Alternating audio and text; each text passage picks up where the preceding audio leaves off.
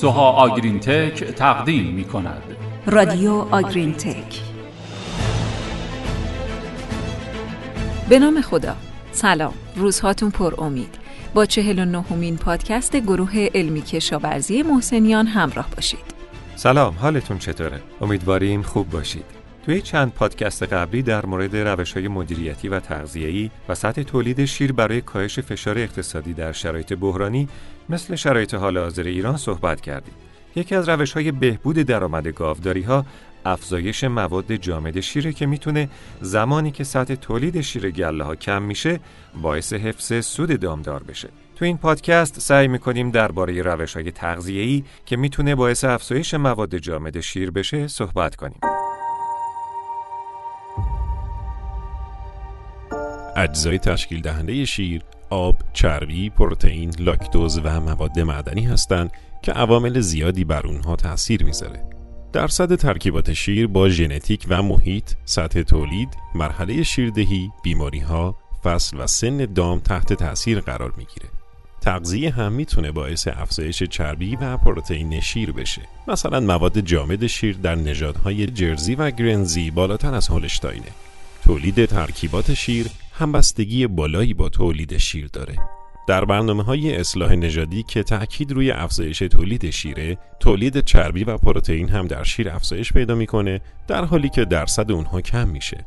غلظت چربی و پروتئین در اوایل و اواخر زایش در بالاترین و از اوج تولید شیر تا اواسط زایش در کمترین حالته. اگرچه همه بیماری ها بر تولید و ترکیب شیر تأثیر می‌ذارن اما ورم پستان بیشترین تأثیر رو داره. ورم پستان باعث کاهش چربی و کازئین شیر میشه و آب پنیر رو افزایش میده. این تغییرات در ترکیب پروتئین شیر باعث کاهش تولید پنیر از شیر میشه. چربی و پروتئین شیر توی زمستون و پاییز بالاتر از تابستون و بهاره. این تغییرات به خاطر تنش گرماییه که باعث کاهش مصرف خوراک و افزایش جداسازی خوراک توسط دام میشه.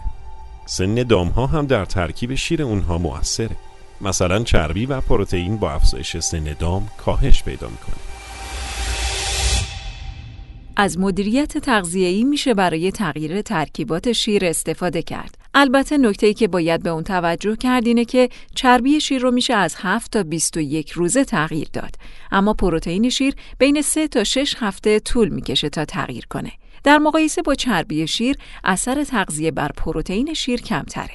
به طور کلی پروتئین شیر با افزایش انرژی مصرفی از کربوهیدرات ها بالا میره اما زمانی که سطح بالایی از اسیدهای چرب در جیره وجود داشته باشه کم میشه بله مثلا استفاده از سیلوی ذرت و کنسانتره با نشسته بالا باعث افزایش سطح پروتئین میشه.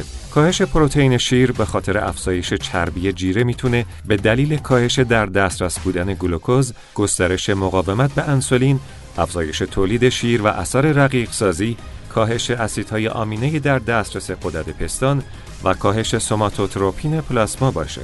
البته تولید پروتئین شیر نه فقط به در دسترس بودن انرژی بلکه به دسترسی به اسیدهای آمینه ضروری هم بستگی داره. جیره هایی که باعث بهبود چربی شیر میشن از لحاظ اقتصادی به صرفن. اضافه کردن چربی به جیره می‌تونه غلظت و تولید چربی شیر رو افزایش بده. این تغییر اغلب متفاوته و به میزان و نوع چربی استفاده شده در جیره بستگی داره. چربی های غیر اشباع تاثیر منفی بر باکتری های شکم بدارن و ساخت چربی در قدرت پستانی رو کم می‌کنن. اما چربی های اشباع باعث کاهش چربی شیر نمیشن.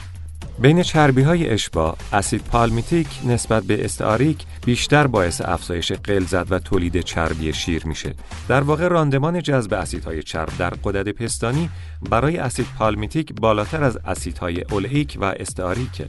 نسبت علوفه به کنسانتره هم در تولید ترکیبات شیر تأثیر گذاره. کلا هر عاملی که باعث بهبود شرایط شکمبه بشه باعث افزایش چربی شیر هم میشه. دقت کنید برای حفظ سلامت شکمبه و چربی شیر حداقل 40 درصد علوفه در جیره استفاده کنید.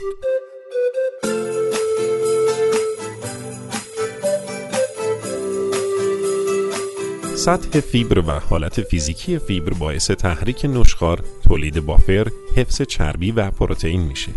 علوفه نباید کمتر از یک ممیز چهل درصد وزن بدن باشه.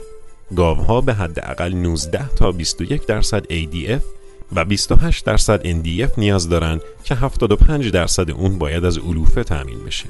میزان کمتر از این حد باعث اسیدوز، لنگش و کاهش چربی شیر میشه. مصرف NDF ای نباید کمتر از 9 دهم درصد وزن بدن باشه. پروتئین و چربی شیر می‌تونه با فرم فیزیکی علوفه مصرفی هم تغییر کنه. بیشتر این تغییر به خاطر جداسازی و عدم ثبات خوراک در روزه.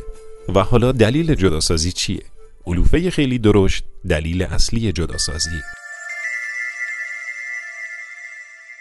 از طرفی تغذیه با علوفه ریز هم باعث کاهش نشخار و ترشح بزاق میشه که نتیجهش کاهش چربی شیره. خاطرتون باشه که اندازه مناسب برای علوفه حداقل 3 سانتی متره سطح مناسب NFC هم به حفظ تولید شیر و ترکیبات اون کمک می‌کنه. تغذیه بیش از حد NFC چربی شیر رو کم می‌کنه. هرچند باعث افزایش دو دهم تا سه دهم درصد در پروتئین میشه. میزان مناسب NFC هم بین 34 تا 40 درصده. میشه برای جلوگیری از افزایش زیاد NFC محصولات حاوی فیبر غیر علوفه‌ای مثل توفاله چقندر رو جایگزین مواد نشاسته کرد تا اینطوری از شدت کاهش چربی شیر جلوگیری بشه. نوع قله و فراوری اون هم می‌تونه تأثیر مهمی بر محل و میزان هضم نشاسته داشته باشه. اینها بر تولید و ترکیبات شیر تأثیر می‌ذارن. فراوری قلات مثل آسیاب کردن، قلتک زدن، حرارت دادن، فلک یا پلت کردن تولید پروپیونیک در شکمبه رو بالا می‌بره. flake کردن باعث افزایش قابلیت هضم شکمبه‌ای نشاسته و تولید پروتئین میکروبی میشه اما می‌تونه باعث کاهش چربی شیر بشه شما شنونده پادکست گروه سوها آگرین تک هستید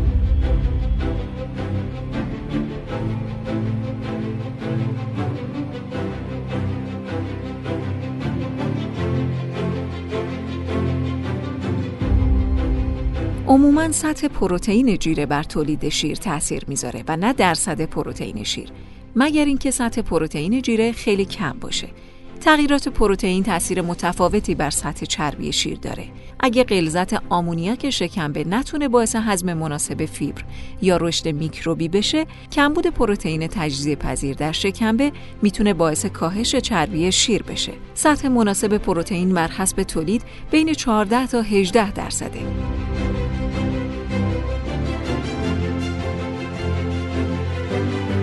در نظر داشته باشید که سطح مناسب آریوپی هم بین 32 تا 38 درصد پروتئینه و تامین میزان مناسب پروتئین و آریوپی برای حفظ عملکرد تولید و ترکیب شیر ضروریه.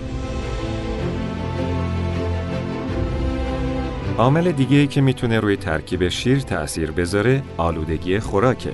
قارچ ممکنه مواد ضد میکروبی تولید کنن و بر جمعیت میکروبی شکمبه تأثیر منفی بذارن. اونا مواد مغذی خوراک رو هم مصرف می‌کنن که باعث کاهش تولید شیر دام میشه. عوامل مدیریتی مثل میزان آخور کافی، تراکم گله، مخلوط کردن خوراک و تغذیه در دفعات بالا هم بر ترکیب شیر تأثیر گذارن.